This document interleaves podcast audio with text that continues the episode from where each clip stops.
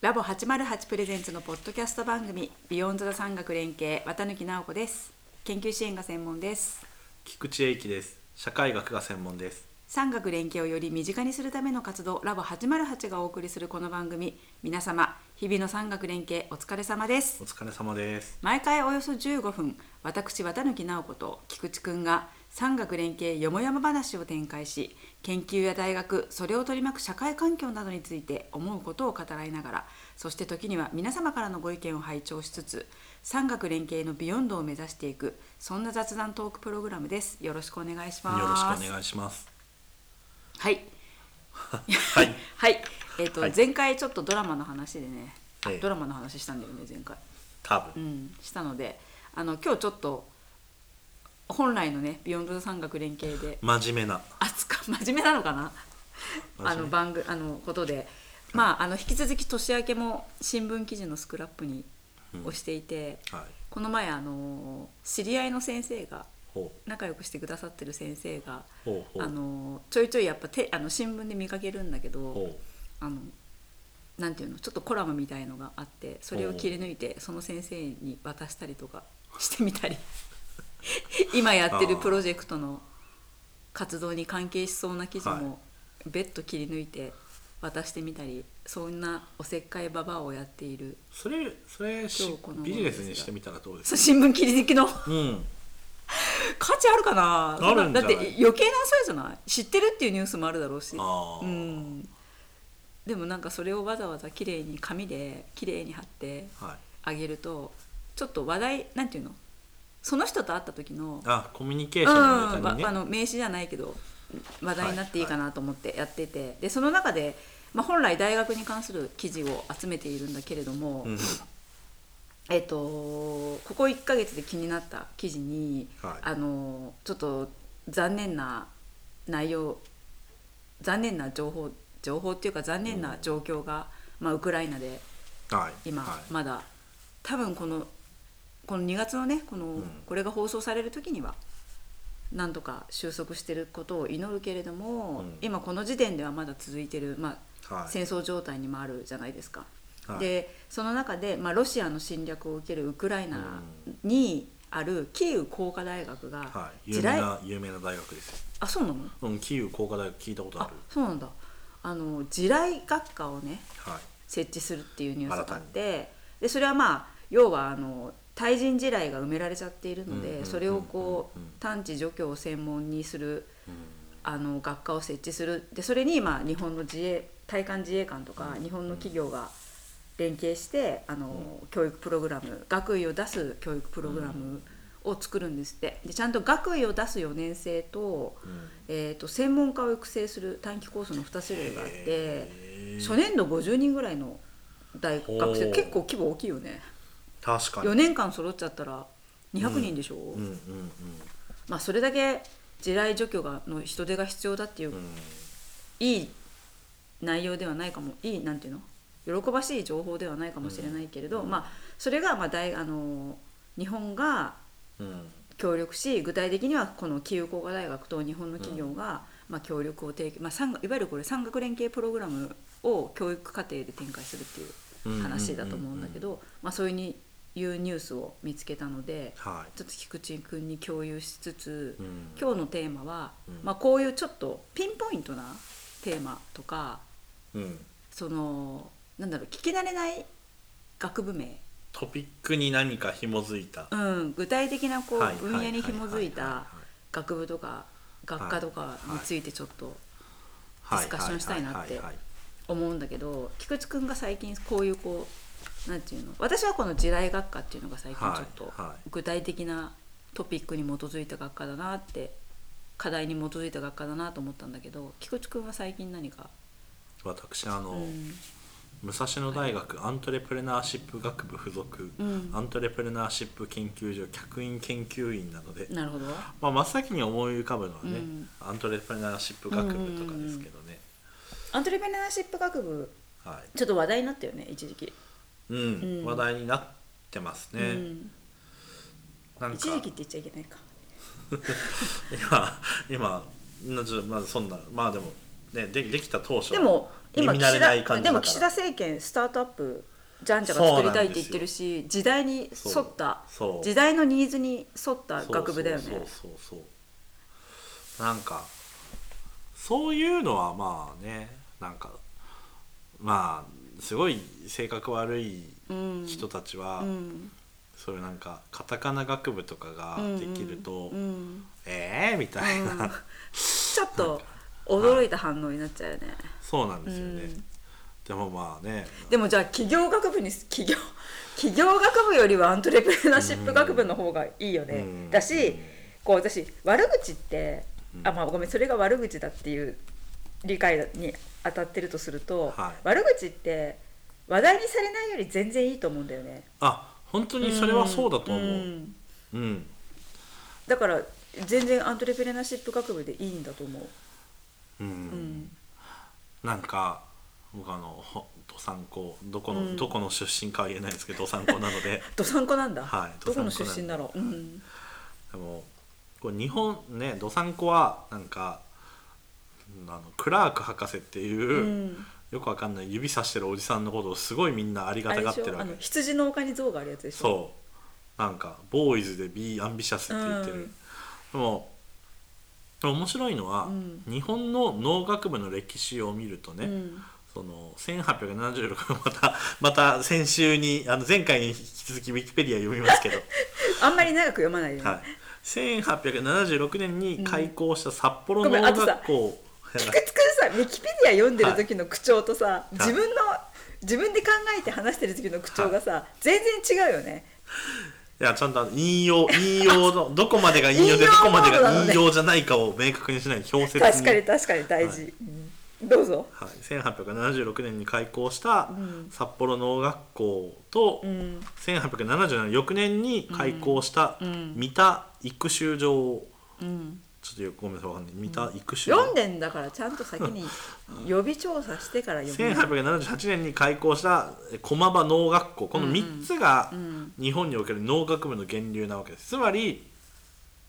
当時は別に農学部じゃなかったわけさうんその農業学校だったわけうんうんうんそれを大学化してるわけつまり学問じゃなくそう技術の伝そうそうそうそう達継承のためだけのそまあ専門学校でいうとちょっと違うかもしれないけどそあの別に学問追なんていうの学,、うん学追求学術研究探求じゃなかったってことだよね。うそうなんです、うんうん、単に北海道あごめん北海道どさんこどさんこどさんこって北海道だったっけ、かもしれない北海道の農地開拓をはい実務的に進めるためにそ訓練して、そうそうそういう訓練を受けた人材そをうそこで確保するためにそう目的が割と明確にあった大学ってことだよね。うでもこれ思うのは、うんさっきのアントレプレナーシップ学部も多分そうだし、うんこの農学部もそうなんですけど、うんその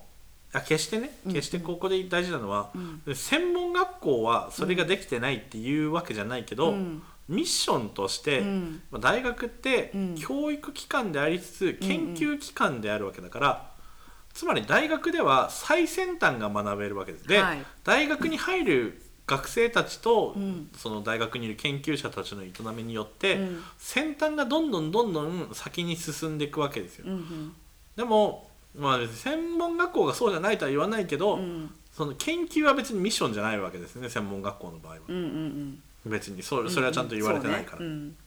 なまあ、技術習得とか資格そう取そう得とそうそうかだそようねそうそううん手に職っていう、うんだから農学もどうしたらより美味しい作物とか、うんうんどうしたらよりたくさん取れる作物ができるかってことをうん研究しないといけないわけですよね、うんその北海道のさ、うんその地に合ったうんうん農農法うんうんとか、ってなった時に確かに大学になるの分かるし、 うんだからアントレプレナーシップもなんで笑ってるなんで笑ってるなんかごめんなんていうのすごい笑ってるごめんえごめん今えー、ななんですか話のなんか菊池くんのおし太ももに携帯が挟まってんのはなんでかなって思って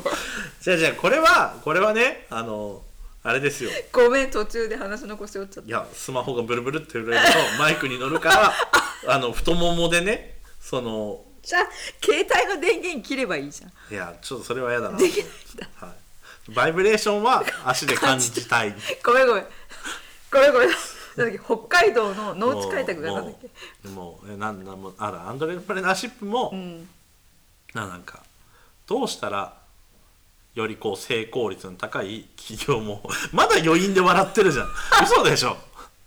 これこれどうぞどうぞはい、まあうんそのアントレプレナーシップも今までそうなんかこう野生野生そうのそうそう起業家が経経験でやってたものをきちんと学問にしていこうってい経う験値を知見、はい学術知見として積み上げてそうそうそうそう大学の中に残し継承していくっていううんためのはいもの、だと思います、うんだからねあの後年初めてあ後の年と書いて後年、ん何かを新しくやる人が、うんそこの研究成果を読むと、んうんあこれをすればいいんだなっていう試行錯誤の最短経路にたどり着き、うんうんその大学に例えば入学するとより良い方法を学んで出ていくみたうんいななるほどことなんじゃないですかだから学科もあ学科じゃない地雷学科も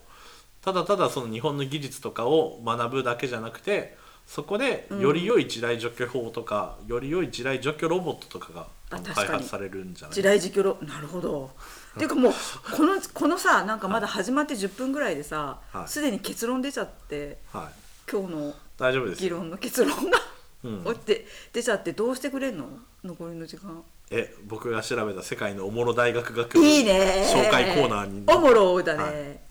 じゃあそういう前提を、つまりごめん前提をもう一これ回これはこまれとはあめれるですよとあの我々の言い訳コーナーだから変なだって今からちょっと変わった学部を紹介して 「みたいになったら「こいつらなんなん?」みたいになるから先に先に価値をね、うん僕たちは認めますようんっってていう、言ったはいはいはいは上いで世の中にどれぐらいそういうこうちょっとなんていうのそうなんていうピンポイントな学部なんだろう名、ピンポイントそうですね確かに、うん、ピンポイントはな学部名を冠している、でもそこで面白学部って言っちゃいけないんじゃない のまあユニークなユニークな、うん、ユニークな特徴がある素晴らしい学部名をはいちょっと菊池君が紹介してくれはるいということなのはでいはいちょっと聞いてみようじゃないのはいあちょっと待ってその前にさ一個だけそうなんですか私はさ今日はさどっちかっていうと産学連携で教育プログラムを展開してるっていう話になるのかなと思ってたわけ パンパンとそうだまたおなっちゃうわけはいだからさっはきい地雷学科ははいはいはい日本の企業が協力した産学連携プログラムがグローバルに展開されるっていう話だから、はいちょっとこの「ビヨンド・ザ・産学連携」で皆さんに紹介したかったのが一つ、でもう一つこれ前々からずっと紹介したくってはこのタイミングになっちゃったんだけどいうんフジテレビがうんこれ去年の10月ぐらいのニュースなんだけど、うんうんうんフジテレビが、えーとね、京都芸術大学に、うんあのーこれ多分資金提供してるんだと思うんだけど、んうんうんあの京都芸術大学とフジテレビが学位プログラムを共同開発ほうでこれやっぱり産学連携であの学位が出る教育プログラムを展開するっていう話で学士課程の映像コースをあの完全オンライン提供、まあ、いわゆる通信教育うん部なんだけれども、はいそこで展開するこれも産学連携で教育活動、まあ、教育プログラムが展開される話、うんで、まあ、映像のテクニックもそうだしあの弁護士の方も入ってるので多分映像リテラシーそのはいはい傷つかないはいはいはい炎上、まあ、炎上しないっていう言い方はちょっと安直だけれども、こうき人を傷つけるような、うんあのものは作らないっていうそういうリーガル的なリテラシーも含めた映像コンテンツの教育うんプログラムっていうのでこれもなんか面白いなってこれはやっぱりフジテレビとじゃないとできないしげしかも芸術いわゆる社会科学人文科学産学連携しづらいって言ってる分野はいはがちゃんと産学連携してるよねっていういやそれね話そかなと思ってれあ何かはご意見ございますあかないよあのそれはあの結論に持ってきます、あ分さかっったき結論出たように見えたでしょ、あれは全然結論じゃないっすよあそうなんすすいません浅浅はかで、はい申し訳ありません菊池本当で先すよ生じゃあ菊池先生によるはい世界のユニーク学部名のご あハード紹ル上げ介てしコまいましたーナーに移りたいと思います どうぞ えななんでその圧迫面接みたいなどうぞ菊池先生まずうんご紹介しますが、はいニューヨーク州立大学デルハイ校に設置されています、うんえーゴルフコースマネージメント学部それ何芝のプロフェッショナルなのそれともクラブハウスの経営なのかしらこれねなんだろうちょっとごめんなさいそこまでは調べてないんですけど、ただただあの思うのはちょっと待ってうんゴルフ出てくる、えーとゴルフコースマネージメントあえっ、とですね、うんゴルフコースマネージメントは、んあこれあれですよ結構ちゃんとしちゃんごめんなさいちゃんとしてるんですけど、んあの学部学位が出るんだよねはいえっ、とですねニューヨーク州デルハイのキんャッツキル山地に位置する公また立読のんでる工うん科系大学で、うんえー専攻にはゴルフコースマネージメントがありますとでこれは、うんそのアメリカ北東部でゴルフコースを持つ大学としてこの大学が有名で、ちょっと待って待って待ってこれ公立大学なんだあそうあーなるほどねそうそうそうでキャンなパるほスど近くにプロショップやレストランを併設する18ホールの本格的ゴルフコースが設置されているとでこのコースを利用してゴルフコースの運営管理の実地学習が行えるゴルなフるコほーどスマネージこメれントはさうん分かったこれさニューヨーク州立大学はい州州じゃん、はいだから州に貢献するテーマがこれだったんだね、なるそあのアメリカの大学について大学院の時に、うはいみんなでこうアメリカの大学ってさほ州に州によってさもう全然違うのよあーなんか経営とか、まあ、だから私立大学は別なんだけど合衆さ国だからあの国立大学はないかはらいさ、はいはいはいはいでその州立大学についアメリカの州立大学に調べようって一人一州選んで、うんその時集中講義でやったんだけど20人か30人ぐらいいて、うん全部はできなかったんだけど、はい一1人1週やると30週できるかはらいやろうって言って、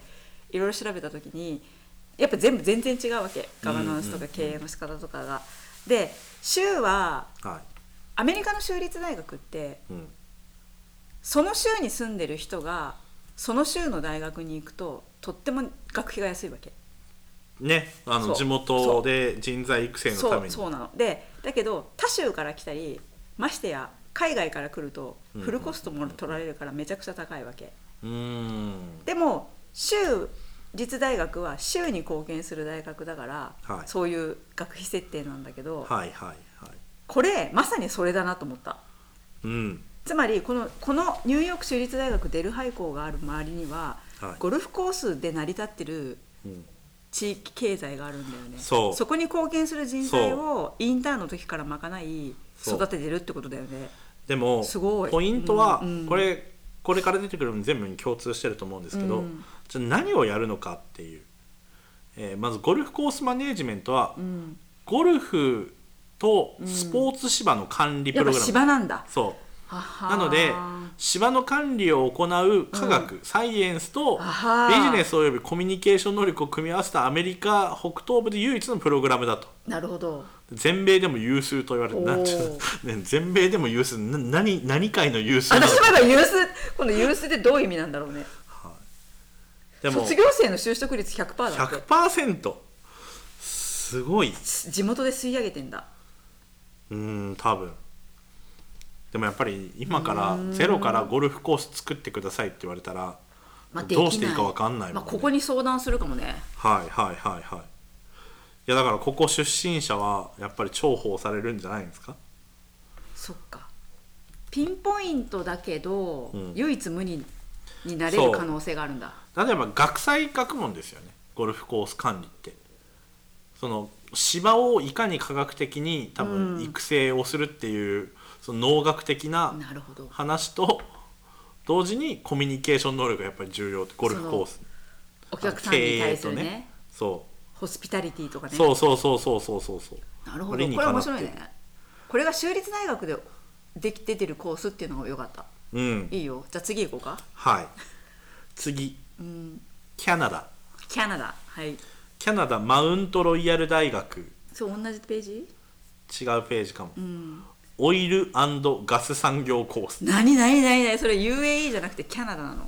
うんマウントロイヤル大学マウントロイヤル大学オイルガス産業コースです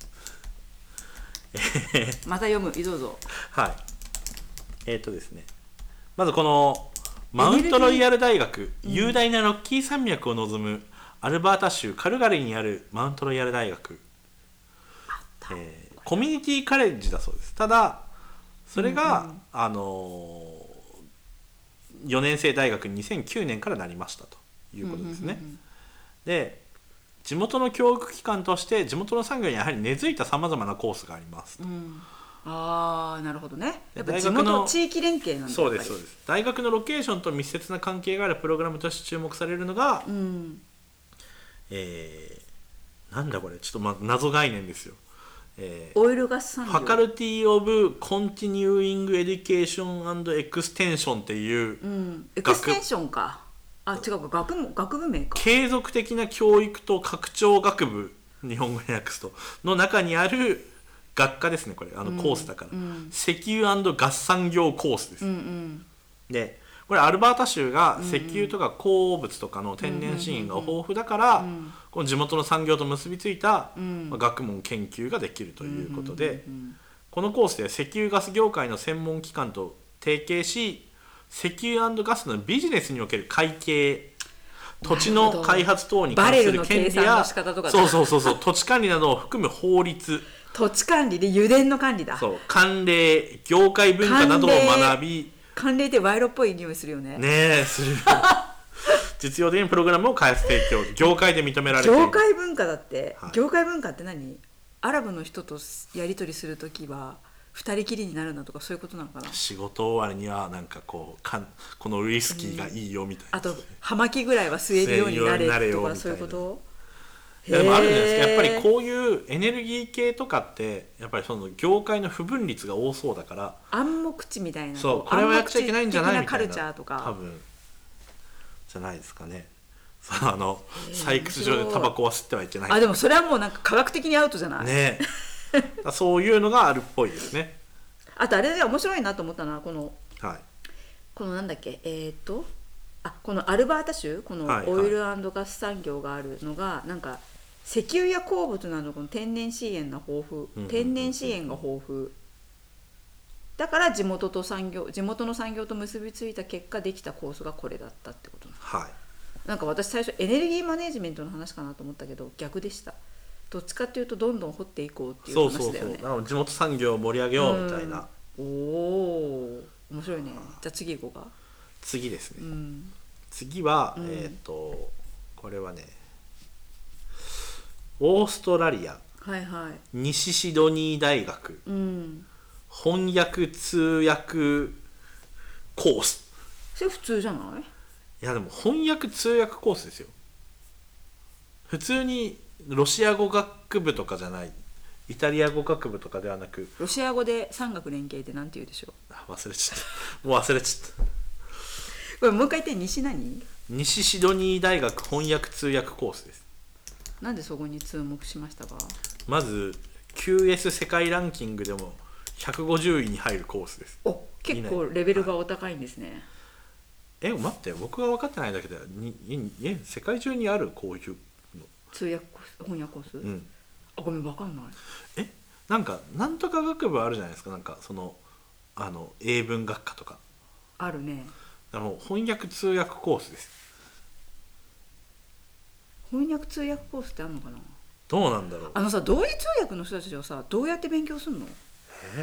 言われてみればあれ勝手に身につけるもんなのその OJT みたいな感じであの言われてみれば僕あの過去に交際して たまた元カノもう元カノネタ多すぎだよこれ過去に交際してた人うが、んあのあれなんだっけな特許翻訳の人なんですよ特許の翻訳ね特許翻特訳許し申請はい書とかの翻訳翻と訳だから普通の翻訳じゃないんですうよ、んうんうん専門用語が入ってくるそうそうそうしそう法律も分かってないといけないよねで普通にあの大学はうんなんか英語学部とか英文学科とかだったんですけど、うんそこでは学べないから専門学校に通ってました特許あ翻訳用特許翻訳のそ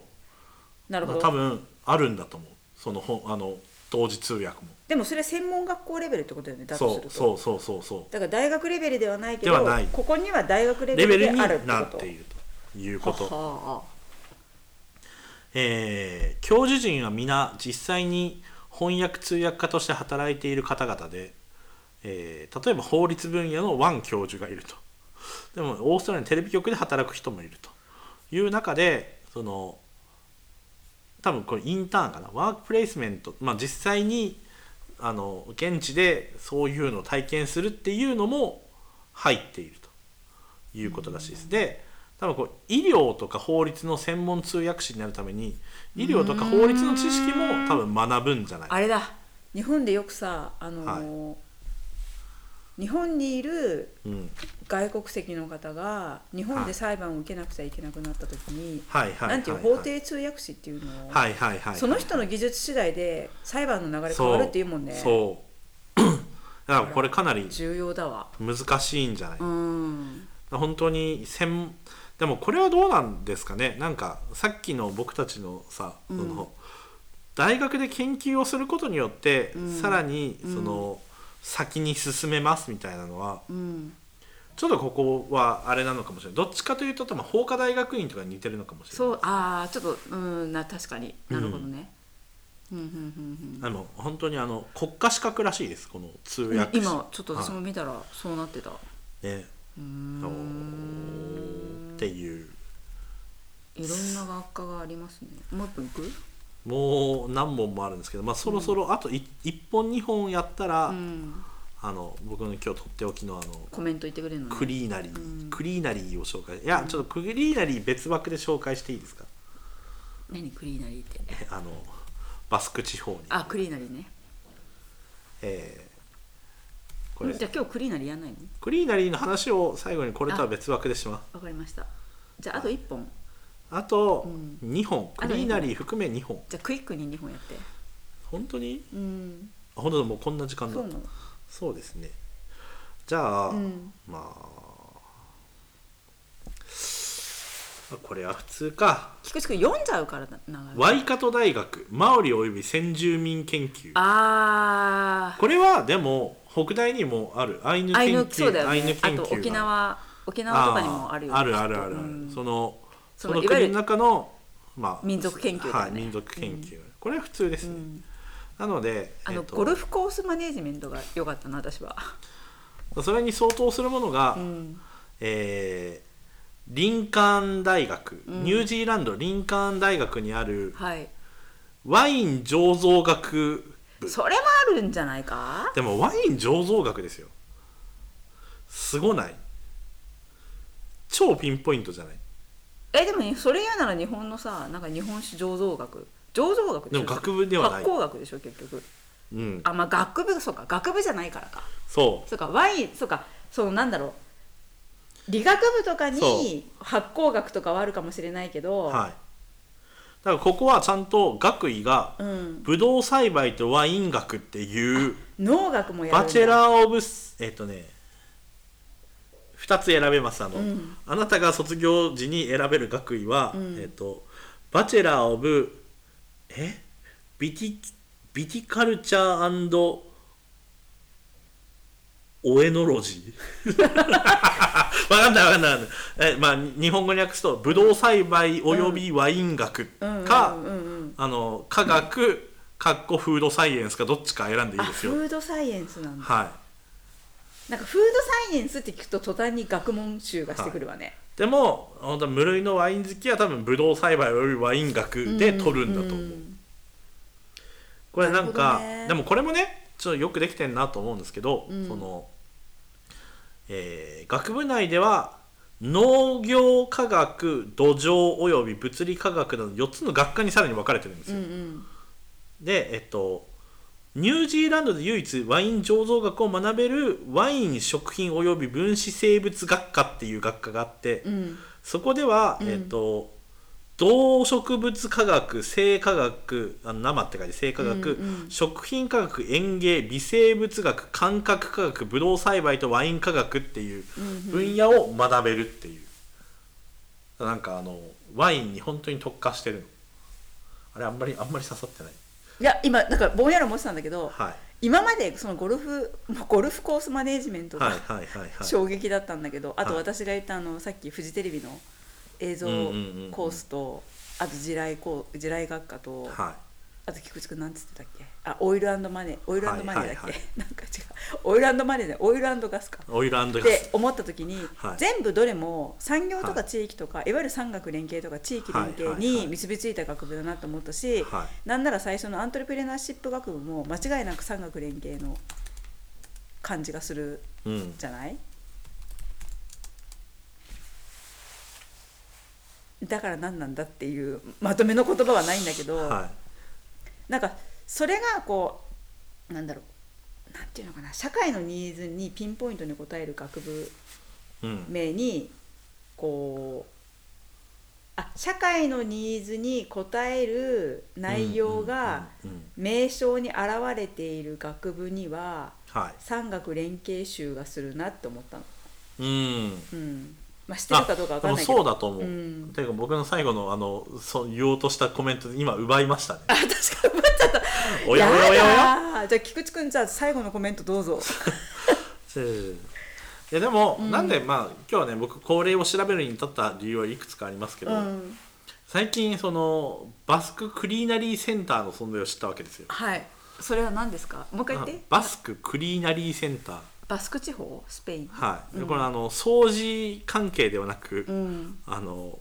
食の学位を得られるはい。世界で料理の学位を取得することができる世界でほぼ唯一のしかも博士号だよ。そう、うんこれ修士博士課程まである、うん。でこれもともとその美食の街って名高いサンセバスチャンってところにあるんですけど、うんなんかシェフたちが料理をそのうんもう学問まで昇華させたいっていう気持ちで作られててうんうん。でここがポイントだなと思うんですけど料理人をエンジニアのような専門職として社会に位置づけることっていうことがこの大学の理念らしいんですよ。なるほど。でも確かに言われてみれば工学って、うん。まあエンジニアリングじゃないですか、うんあれを学問だって言っているのはただその僕はそう思わないけどうがった見方をすれば別に職人なんじゃないかみたいな話が、まあちょっと確かにい言っちゃなんだけどそのそう町工場の技術もうだよねねそれネをジを作るとかやっぱなんで学問になるのかなって言った時に、うん社会でニーズがあんる、まあ半分綿貫さんに言われましたけど社会でやられてるニーズがあるものを、んただの個人の経験じゃなく体系化をしてでさらにその先を目指していこうってなった瞬間にそれは全てなんかこういう学問になるんだなっていうだかならるほどゴルフコースも勘で作るんじゃなくてどうしたらより良いゴルフコースができるのかとかワインも世界で最高に美味しいワインってどうしたら作れるのかってい飽うくのなをき探求ってことねそう飽くなき探求なんだなと思って、なるほどなんか今このなんだっけこのクリナリーはい、バスククあリーナバリースククリーナリーセンターのはウいェブサイト見てたらね、まあ、日本語で紹介してるページなんですけどね、はいはいはいはい今回案内してくれた広報担当の方がめちゃくちゃ若いんですよこの女性が。本当だそう腕組んじゃってそう腕組んでこれがさなんかその、はい学校の顔の代表としてさ、はいまあ、これはい4年ぐらい前の記事なんだけど、はいはいはいまあ若いでしょうきっとまだこ若いの方って思った時にもうさ我々世代がさ考える、うんあつまりさごめんもうちょっと分かりやすく言うと、うんうん我々が子どもの頃に思ってた職業うんうんって、まあ、あるじゃないですかパイロットとか、はいはいはいはい大学の先生とか、まあ看護婦さんとか、はいはいはいでもその職業以外の職業がもう今あるじゃん、うんそれこそ YouTuber とかさはいはいはいイはいンフルインフルエンサーが職業かどうかまあイン分フルエンサーもねかんないけど、確かにインフルエンサープロのインフルエンサーとかいてさこう、はいはいはいウェブデザイナーもそうだよね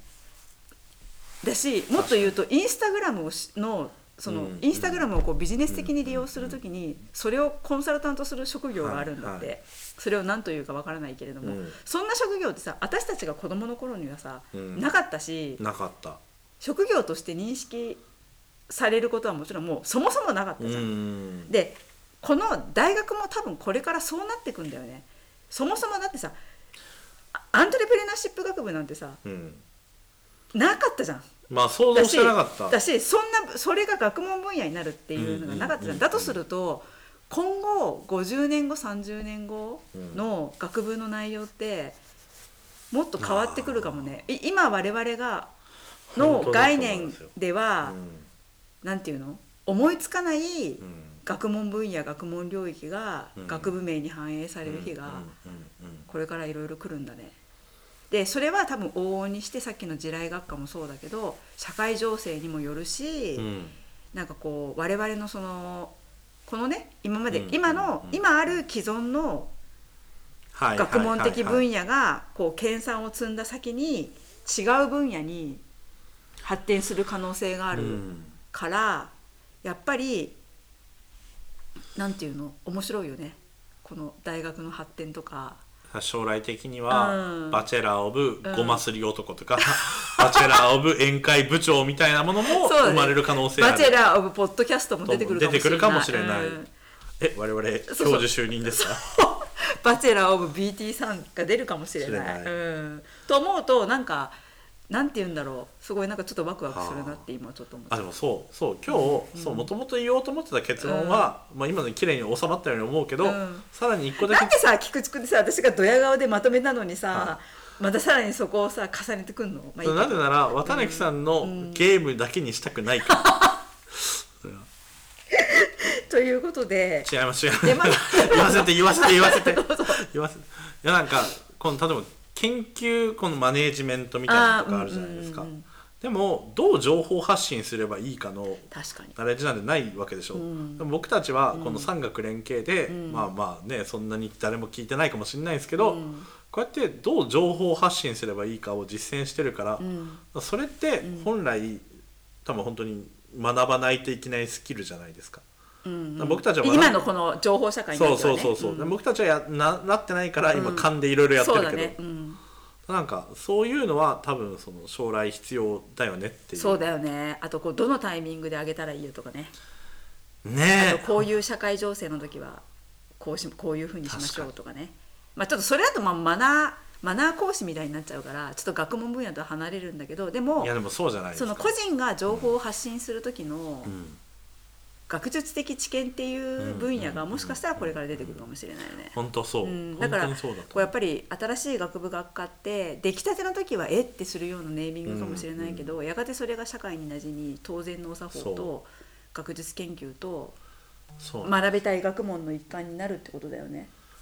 なんでヒカキンが動画の最初に「ブンブン」って言ってるかってことですよねなんで言ってんの知らないですけど